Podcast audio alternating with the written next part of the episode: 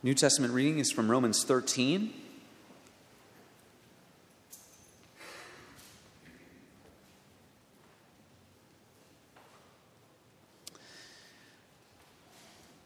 We'll focus on a few ideas in a couple of verses here. Not going to try to expound uh, this whole passage. And we're going to read all of Romans 13. So we'll read the first seven verses as well, as we'll highlight a couple of, a couple of things in there in our sermon tonight. So, Romans 13, I'll read the whole chapter. Romans 13, this is God's word. He gives it to us, as people, for our good. Let's give our attention to his reading, God's holy word. Everyone must submit himself to the governing authorities, for there is no authority except that which God has established. The authorities that exist have been established by God. Consequently, he who rebels against the authority is rebelling against what God has instituted and those who do so will bring judgment on themselves. For rulers hold no terror for those who do right, but for those who do wrong. Do you want to be free from fear of the one in authority? Then do what is right, and he will commend you, for he is God's servant to do you good. But if you do wrong, be afraid, for he does not bear the sword for nothing. He is God's servant, an agent of wrath to bring punishment on the wrongdoer. Therefore, it is necessary to submit to the authorities, not only because of possible punishment, but also because of conscience. This is, why, this is also why you pay taxes, for the authorities are God's servant who give their full time to governing. Give everyone what you owe him. If you owe taxes, pay taxes. If revenue, then revenue. If respect, then respect. If honor, then honor. Let no debt remain outstanding except the continuing debt to love one another. For he who loves his fellow man has fulfilled the law. The commandments do not commit adultery, do not murder, do not steal, do not covet, and whatever other commandment there may be are summed up in this one rule love your neighbor as yourself. Love does no harm to its neighbor. Therefore, love is the fulfillment of the law. And do this, understanding the present time. The hour has come for you to wake up from your slumber, because our salvation is nearer now than when we first believed. The night is nearly over, the day is almost here. So let us put aside the deeds of darkness and put on the armor of light. Let us behave decently as in the daytime, not in orgies and drunkenness, not in sexual immorality and debauchery, not in dissension and jealousy. Rather, clothe yourselves with the Lord Jesus Christ and do not think about how to gratify the desires of the sinful nature. The grass withers, the flower fades, the word of the Lord endures forever. Amen. And if you would go to the back of our Trinity hymnal, the Catechism questions and answers, shorter Catechism, page 874. Questions 67 through 69. Let's read the answers together. This is page 874, the back of the Red Trinity hymnal. Beginning then with question 67. Question 67 Which is the sixth commandment? The sixth commandment is, Thou shalt not kill. What is required in the sixth commandment?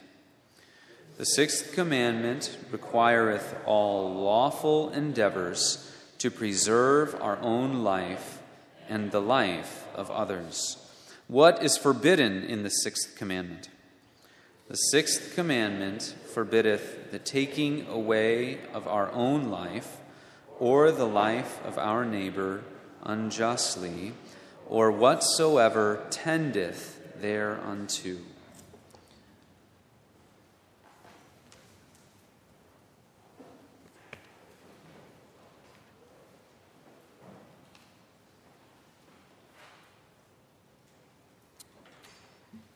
Beloved, tonight we consider the sixth commandment, what it means for our lives.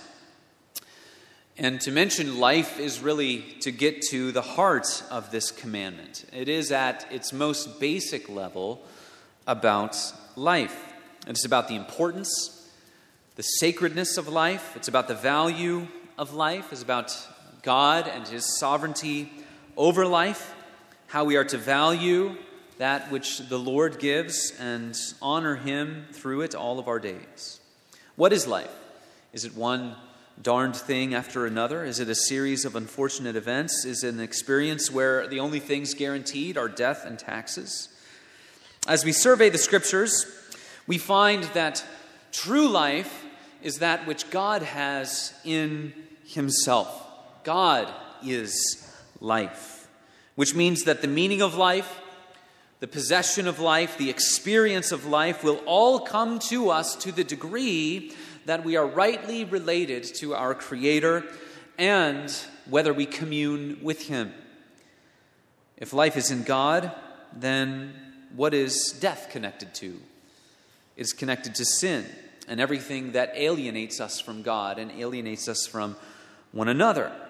This means that Jesus Christ, since He is the one who reconciles us to God, must then, in the, the human experience after the fall, must then be our absolute source of life. And that is indeed what we find in Scripture. When Jesus comes to testify about Himself, He often relates himself to life and the life that he gives. I am the way and the truth and the life. I have come that they may have life and have it abundantly. To bring all of this back to the, the, sixth commandment, what this means is that in our striving to live in obedience to the sixth commandment, we must then, as Christians, think about it first and foremost as living by dying to ourselves and letting the life of Jesus Christ become manifest in us. That is how we strive to live in obedience to this commandment as God's people, as Christians, dying to ourselves and letting the life of Christ become manifest in us. So we'll work through the various uh, truths and principles that we see in this commandment, but that is where we are headed tonight. That since Christ is our life, we will only live in obedience to this commandment, uh, which has to do with the importance and the sacredness of life as we are united to Jesus by faith. First, let's consider a couple of things about the sixth commandment. First is the sin of taking life, the sin of taking life. The sixth commandment forbids murder. Uh, it does not forbid all killing, but it forbids murder. Murder is when a life is taken unjustly. That is, a, a life is ended without sufficient cause or reason. Sufficient cause or uh, reason would be something like self defense or uh, executing justice in the, the proper process that God lays out for human government. And we read about that both in Numbers 35 and in Romans 13. Self defense uh, is another reason would be sufficient cause uh, to take a life, and uh, self defense is not murder, and Scripture does not forbid protecting life by self defense. One of the realities of living in a fallen world, that oftentimes human beings are made to face these difficult decisions. But the sixth commandment, in no uncertain terms, absolutely forbids murder, the unjust taking of a human life. And murder is so heinous in the eyes of God and through Scripture that God has required that life be taken in response to it. Genesis chapter 9, which is not a law that's given only to the people of Israel, it uh, was given after the flood as God lays down a few principles of justice for the whole earth. Genesis 9, verses 5 through 6 For your lifeblood I will require a reckoning. From every beast I will require it, and from man, from his fellow man, I will require a reckoning for the life of man. Whoever sheds the blood of man, by man shall his blood be shed. For God made man in his own image. God's commandment to Noah and to his family as he's laying out these principles of justice. How is the world to be governed? For the blood of man I will require a reckoning. Murder is so heinous that God says life is to be taken when murder is committed. And then, of course, we see in Numbers chapter 35, towards the end of that chapter, as we read, Moreover, you shall accept no ransom for the life of a murderer who is guilty of death, but he shall be put to death. Uh, to not execute justice in these situations in Israel was to pollute the land. Of course, there's all kinds of, of temptations and opportunities to make a little bit of extra money if you can skirt justice and uh, for whatever reason or however that may come about. But God says you are not to do that. You are to execute justice when murder is committed. Murder is an egregious evil because of how it fails to recognize at least two things. And the first thing is that God is sovereign over life. It is His to give, it is His to take away. As created beings, as creatures, that is fundamentally something that we are to recognize to live uh, with that recognition that our lives are not our own, and, and we are not the ones who create life. We are not the ones who give life. And there ought to be, there usually are many experiences in life which refresh that feeling of either helplessness or awe when we see the big picture of life coming together, forming, or life ending. The sense of awe that you may feel uh, in a hospital room after a birth. That's really uh, what, what we're driving at here that life belongs to God. And you hold a new baby and you realize you didn't, you didn't make this. It was the Lord who, who brought this together. The murder is egregious because it fails to recognize that God is the sovereign giver and Lord of life. And then, secondly, Murder is an egregious evil because human beings have sacred worth endowed upon them as the image of God. Murder is egregious because it is a contempt for God. It is a direct sin against Him, and it is a contempt for Him. Johannes Vos, in his uh, catechism commentary, says this Murder affronts God by destroying an image bearer of God. Thus, the murderer commits sacrilege by failing to regard the image of God in man as something sacred. That's what, what the Lord says to Noah and his family in Genesis chapter 9. Why will he require a reckoning? Because man is the image of God. It fails to recognize that God is the, the sovereign giver and Lord of life. Murder does. Murder fails to recognize that human beings have sacred worth endowed on them as the image of God. When we consider these things relative to murder relative to the sixth commandment, relative to these fundamental principles. Uh, it's hard to go by without thinking in our society, in our uh, day and age, of the atrocity of abortion, which fails to recognize both of those things that, that God is the sovereign giver and Lord of life, that human beings are endowed with sacred worth as the image of God. And when you connect that to the reckoning that God requires for the blood of man, it is something that stops you in your tracks. You realize how much it happens in our world, how it happens sponsored by the state and the egregious evils that we have committed. We ought to mourn and continue to pray uh, that the Lord would change hearts and change ways.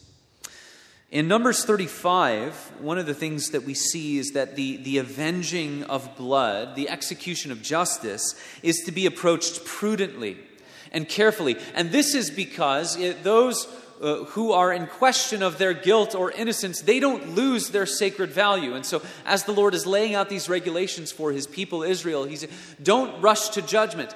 Don't make a judgment on the basis of only one witness. If anyone kills a, person, in verse 30, the murderer shall be put to death on the evidence of witnesses, but no person shall be put to death on the testimony of one witness. The whole idea of the, the cities of refuge was to, to slow the process down in order to take much of the passion and the vengeance out of the process as well. It prevents chaos, the way that God appointed this process to be carried out uh, relative to the government that he had set up for his people. We see that in Numbers 35, talking about the avenger of blood. We see that in Romans 13, verses 3 and 4. Rulers are not a terror to good conduct, but to bad. Would you have no fear of the one who is in authority? Then do what is good, and you will receive his approval.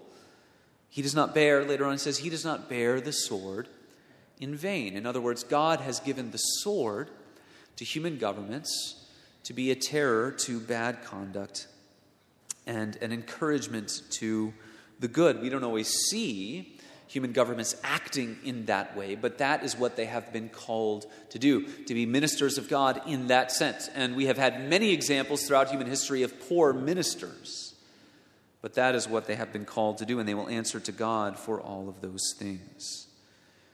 But we see in Scripture again and again and again the egregious evil, the sin of taking life. It's wrong. The unjust taking of human life is wrong. But then, connected to that, of course, is the duty to protect life. So, first is the sin of taking life, next is the duty to protecting, the duty of protecting life. The Catechism speaks of lawful endeavors to protect one's life and the life of others. What are those? What are some of those lawful endeavors? We mentioned a couple of them, but self defense, law enforcement, war, right? Nations have a duty to protect their citizens against enemies, foreign and domestic. Communities have a duty to protect their citizens, the lives of those within their bounds. We have a duty to protect our own lives. We are not to just stand idly by and let things happen to us or those closest to us. All of these things, of course, are rooted in the sacredness and the value of human life. Uh, many Christians throughout the history of the church have been opposed to the idea of any war or Christians serving in an army or going to war. But again, in a fallen world, God ordains that these kinds of things would be done self defense, just execution uh, of uh, execution of justice, and just war would, would happen in a fallen world. We are to strive to keep evil at bay that good may flourish. That is what we are to do as, as human beings. This is, of course, never done perfectly. It's often not done well, but we are to strive for it.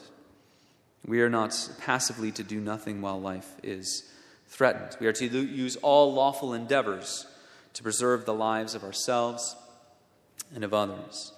In addition to lawful endeavors, to preserve life, the larger catechism speaks of careful studies.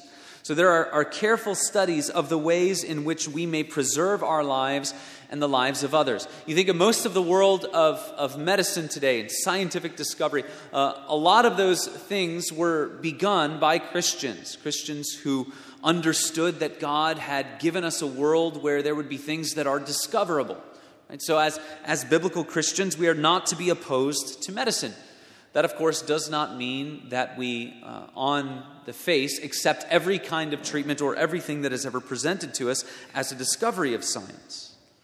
But we are to know that God has made many things in this world discoverable to us in order that life may be bettered and preserved. One of the things that I talk about with the firemen when I'm over at the, uh, at the fire station as their chaplain is that without Christianity, their job would not exist. Right? The, the idea that there would be people sitting there waiting for an emergency call so that they can go and make sure that those people who are in need have help immediately, that comes from uh, the way that Christians have thought about the sixth commandment. Lawful endeavors to preserve life, careful studies to preserve life. There, I go over there sometimes to visit with them, and they are always in training uh, to figure out you know, all the, all the kinds of medical emergencies that they may face when they answer a call and how to treat someone and the kinds of things that they have to, the kinds of decisions they have to make. You think of even something like lighthouses on the shoreline so that ships could be warned about rocks they were going to run into.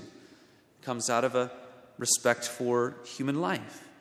Agricultural research that has made human, uh, that food for human beings so much more abundant in the last century or two. All of these things arise out of a view of the sacredness of human life and a world that God has left to us that is discoverable. We can exercise dominion to a certain extent over it.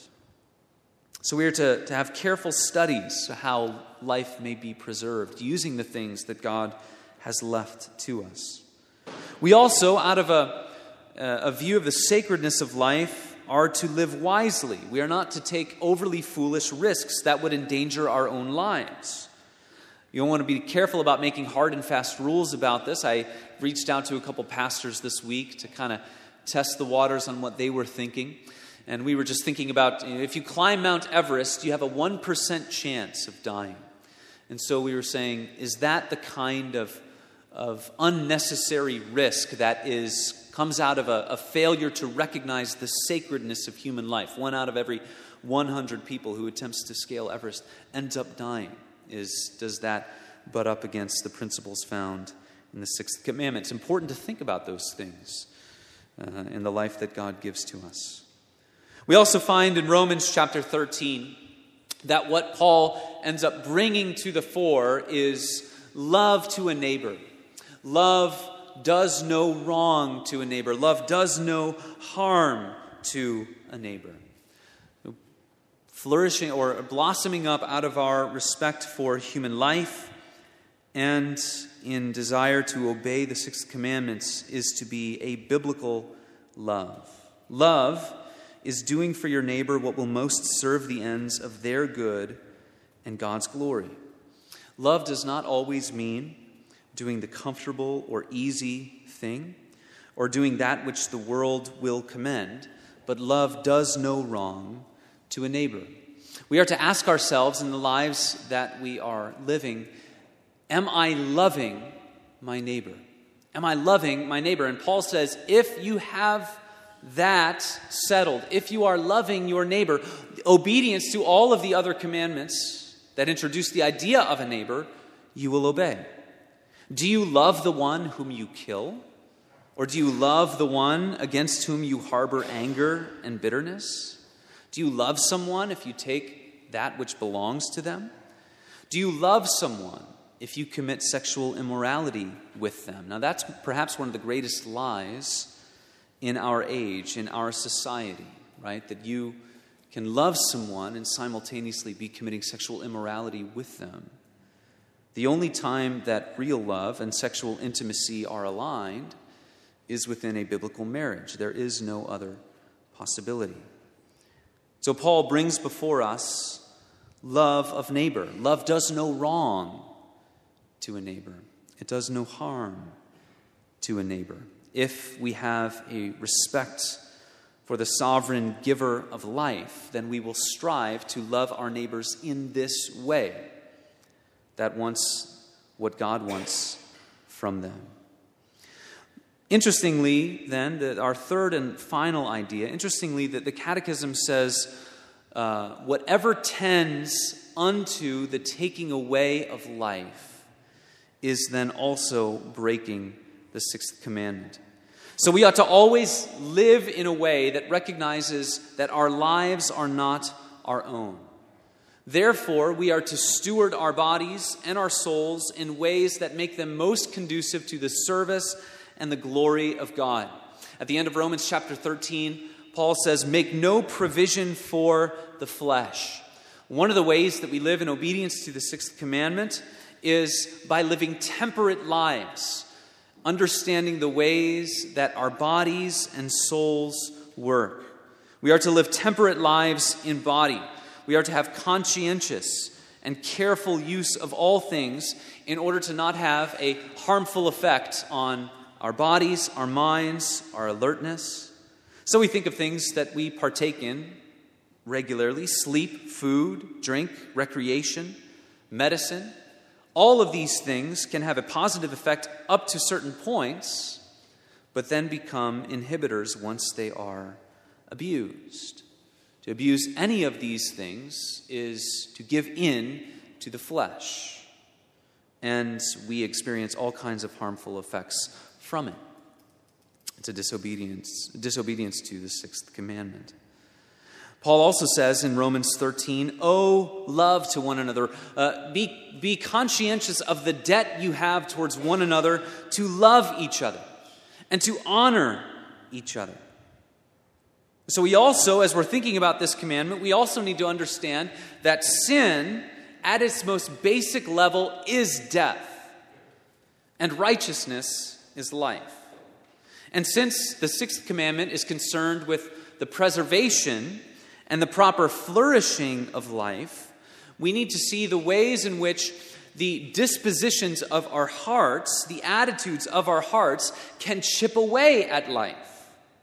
This means that godliness in relationships is another outworking of the sixth commandment. The people in our lives, whether they be spouses, children, parents, if we are not seeking to honor God in the way that we maintain our attitude in those relationships, in the way that we cultivate love in the people that God has given to us in our lives, we break this commandment.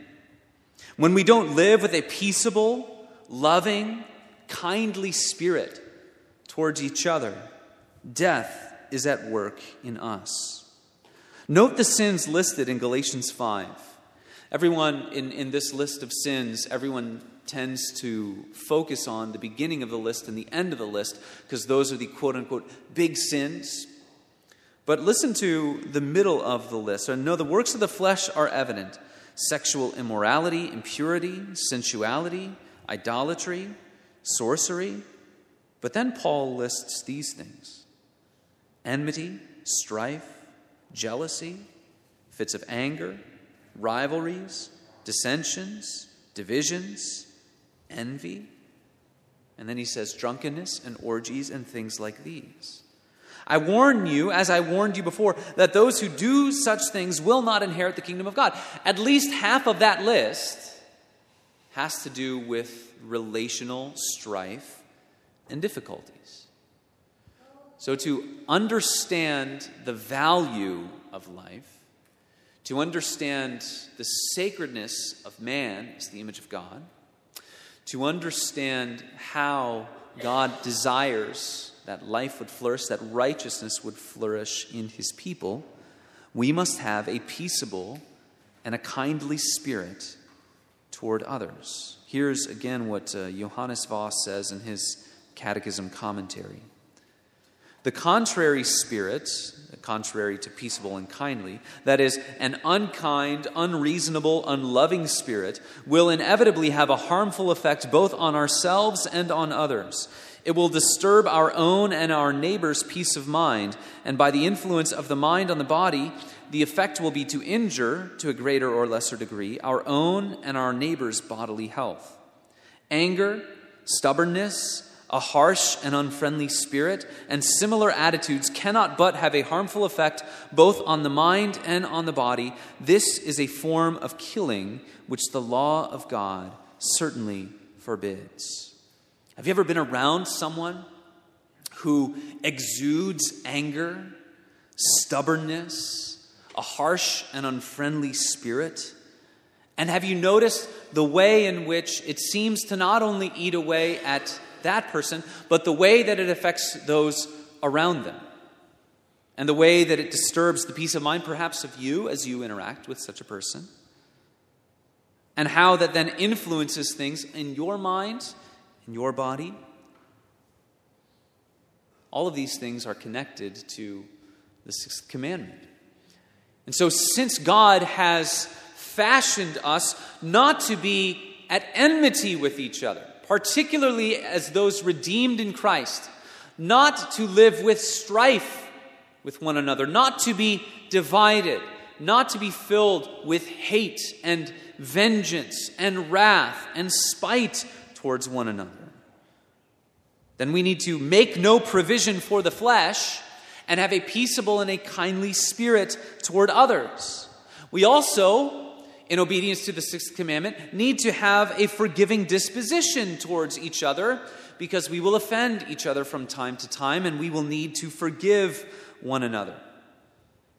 As those made alive in Christ, as those forgiven and renewed, our life in God is founded upon God's forgiveness.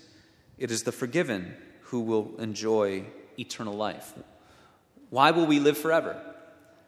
Because God has forgiven us. So, a respect for the life that begins and ends in God will reflect this centrality of forgiveness.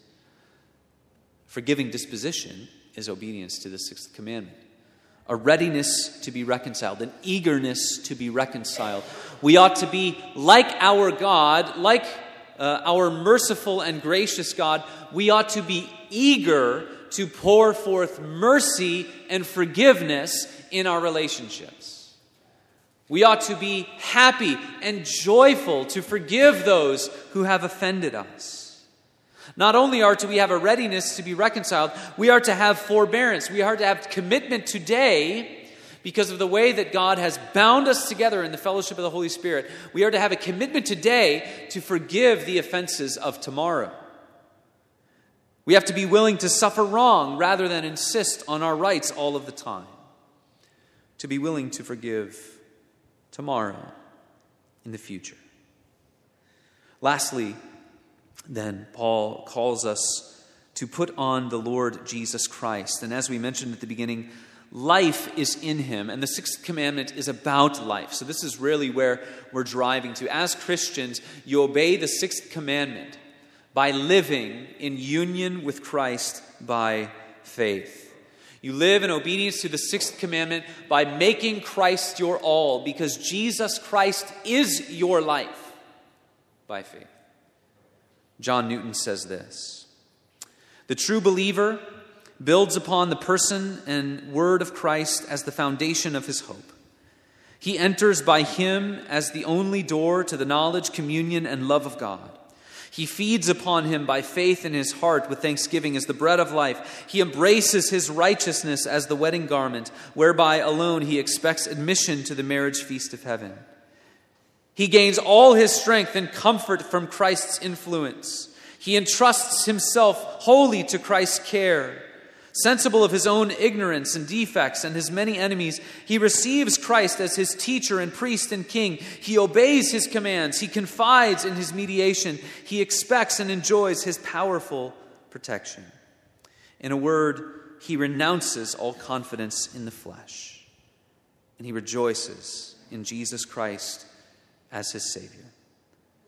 Jesus says in or 1 John chapter 5, there the apostle John says, "This is the testimony that God gave us eternal life, and this life is in his Son. Whoever has the Son has life. Whoever does not have the Son of God does not have life." 1 John chapter 5, we are in him who is true, in his Son Jesus Christ. He is the true God and eternal life. 1 John 4 9. In this, the love of God was made manifest among us, that God sent his only Son into the world so that we might live through him. Colossians 3 You have died, and your life is hidden with Christ in God.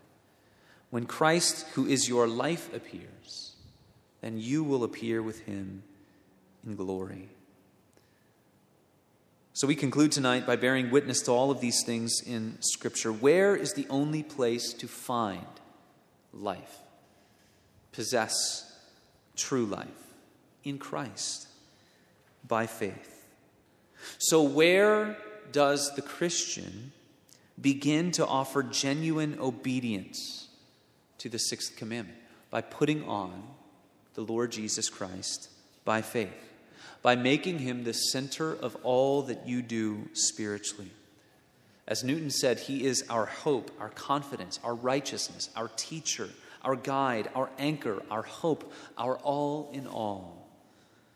He is our life. As we put him at the center, his life will be manifest in us. And only then, only united to Christ, dying to ourselves, with His life being manifest in us. Only then can we truly live in a way which manifests the sacredness, the importance of life.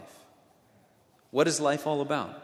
For us, it's about Jesus Christ, living in Him by faith, and letting His life manifest itself in the life that our sovereign God gives to us. Amen. Heavenly Father, we thank you for this chance to look into your word, into these great truths. We pray that you will implant these things deep within us, that we might live for your honor and glory.